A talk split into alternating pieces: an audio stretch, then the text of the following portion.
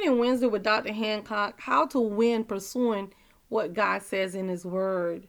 Um, I want to start with James 1, where it says, James, a servant of God and of the Lord Jesus Christ, to the twelve tribes which are scattered abroad, greeting, my brethren, count it all joy when ye fall into divers temptation, knowing this, that the trying of your faith worketh the patience.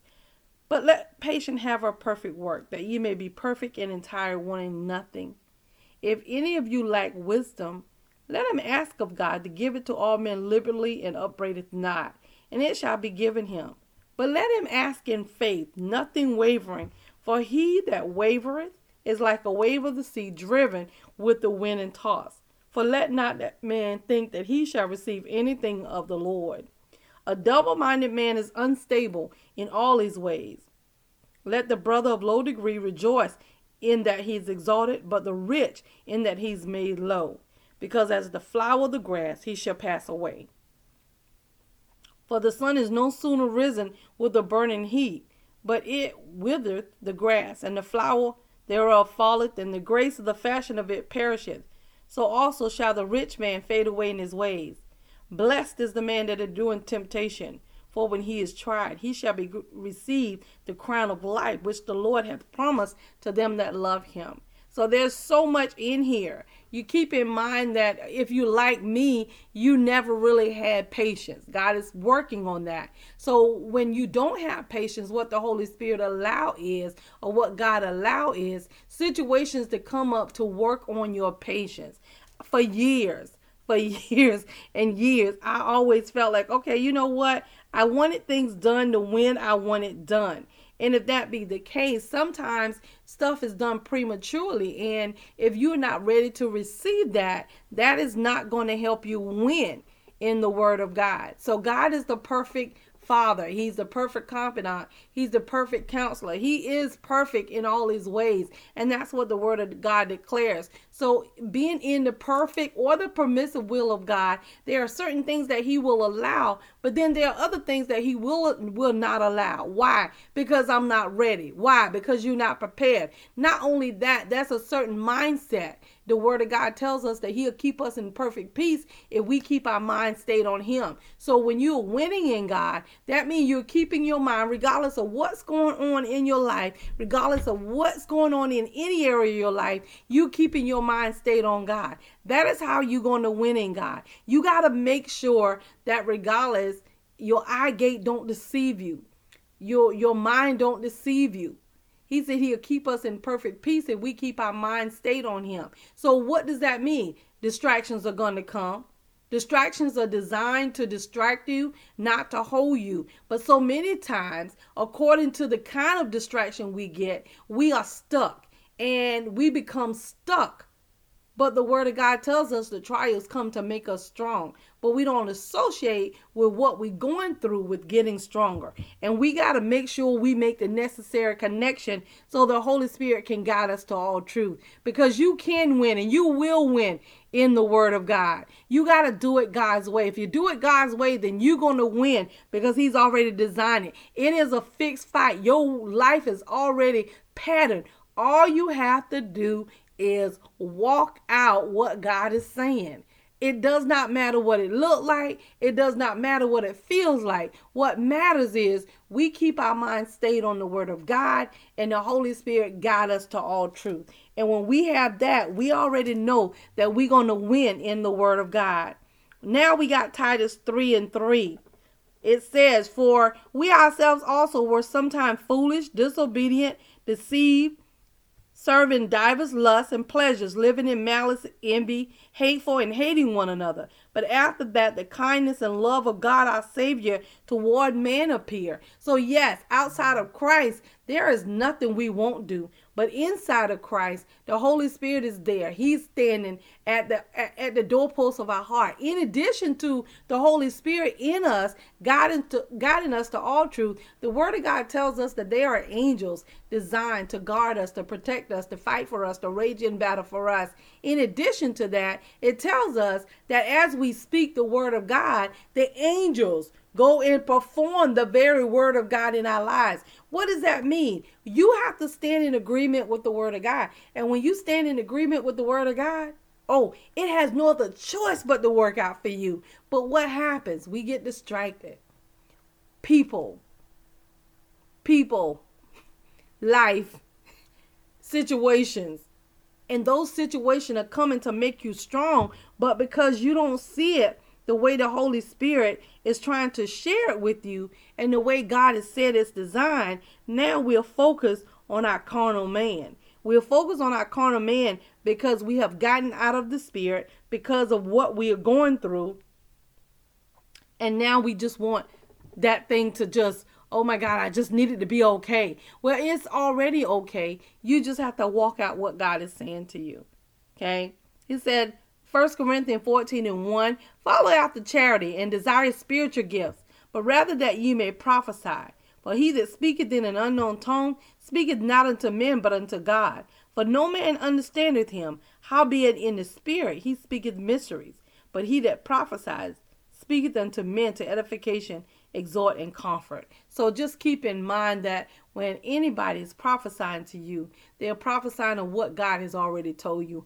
I believe, I believe when you spend time in the presence of God and you have your relationship and you develop that relationship with Christ, when the word of prophecy comes forth, it's already confirming what you already been talking to God about in your secret closet. Nothing catches God by surprise, but you have to have your own soul salvation. You got to work it out yourself and you got to develop that relationship. So many times people that are in church, those of us that are in church, we don't really develop, especially if you're in a big ministry, develop your personal relationship. You ain't nothing's gonna catch God by surprise. That's right, nothing will catch him by surprise. But don't you be deceived and thinking that you fooling God by following after patterns and not having a personal relationship. Because in the end, the word of God tells us that no one can come to the Father but by the Son. So what if you don't know the Son? Then you're definitely not going to get to the Father. How do you be, how do you know the Son? Well, you confess Jesus Christ as Lord and Savior of your life, and then you get in church so you can hear the word, so the word can get in your heart that we might not sin against God. So yes, you can pursue by doing things the way God said. But this society is teaching us that we want it quick and we want it fast. But you have to quiet the noise in your head. You have to make that decision and decide to do it God's way. It's not about the microwave, it's about doing it God's way so you'll never be at that point again. So if you decide to do it your way, just understand Understand, you want to do it God's way. Now, you can bow now, you can bow later. But let's understand this one thing for sure you will bow.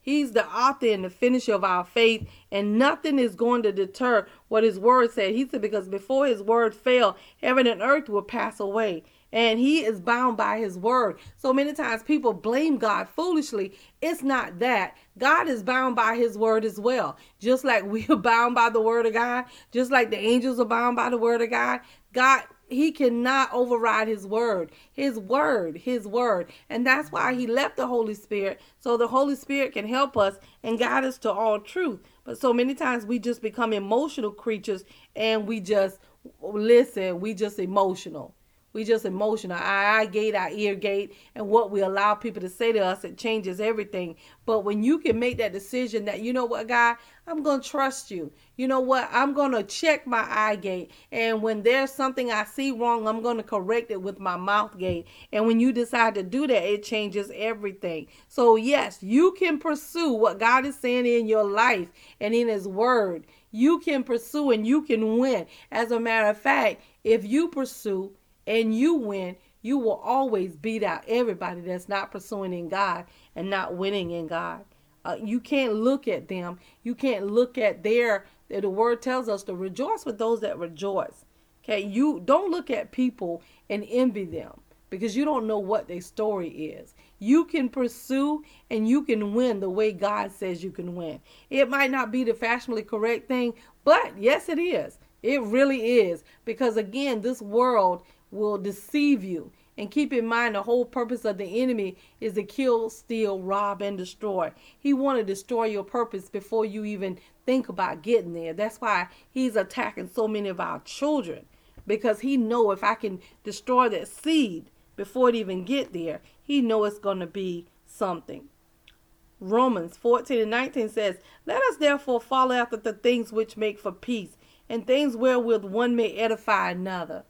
You guys, you're going to win in God. It's outside of God that you you're not necessarily going to win.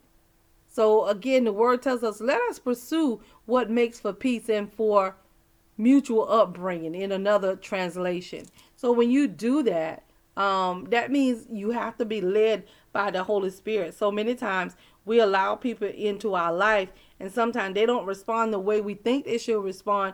And then when they don't respond that way, we become despondent because you didn't respond the way I thought you was going to respond. Second Timothy 1 and 7 says, For God hath ne- not given us a spirit of fear, but of power, of love, and of a sound mind. So even when things don't look the way you think they should look, understand for God has not given us the spirit of fear, but of power. Power where? Death and life is in the power of the tongue, and those who love it eat the fruit thereof. And he said, Oh, no man nothing but to love them.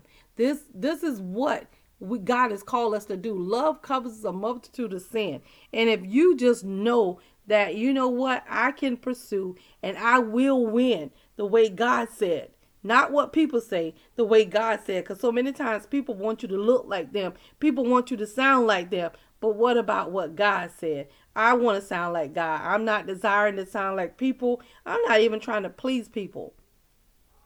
The word says in 1 Thessalonians 5 and 8, but let us who are of the day be sober, putting on the breastplate of faith and love, and for an helmet the hope of salvation. For God hath not appointed us to wrath, but to obtain, obtain salvation by our Lord Jesus Christ, who died for us, that whether we wake or sleep, we shall live together with him. You guys, everything, our purpose, our destiny, our happiness, everything is tied up in God. And, and the Holy Spirit is there to guide us to all truth until God come back. Because surely He's He's coming back. It could be any any day. Make sure your heart is pure and your hands clean, and you have confessed Jesus Christ as Lord and Savior of your life.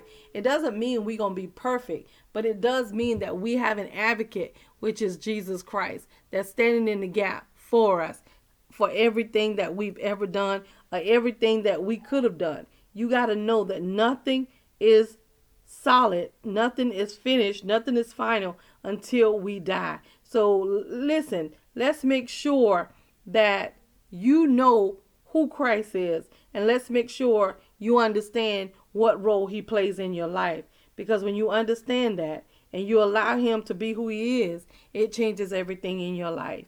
Okay? So First Thessalonians, I'm sorry, First Corinthians 6, 19 and 20 says, what? Know ye not that your body is the temple of the Holy Spirit which is in you, which ye are of God, that ye are not your own?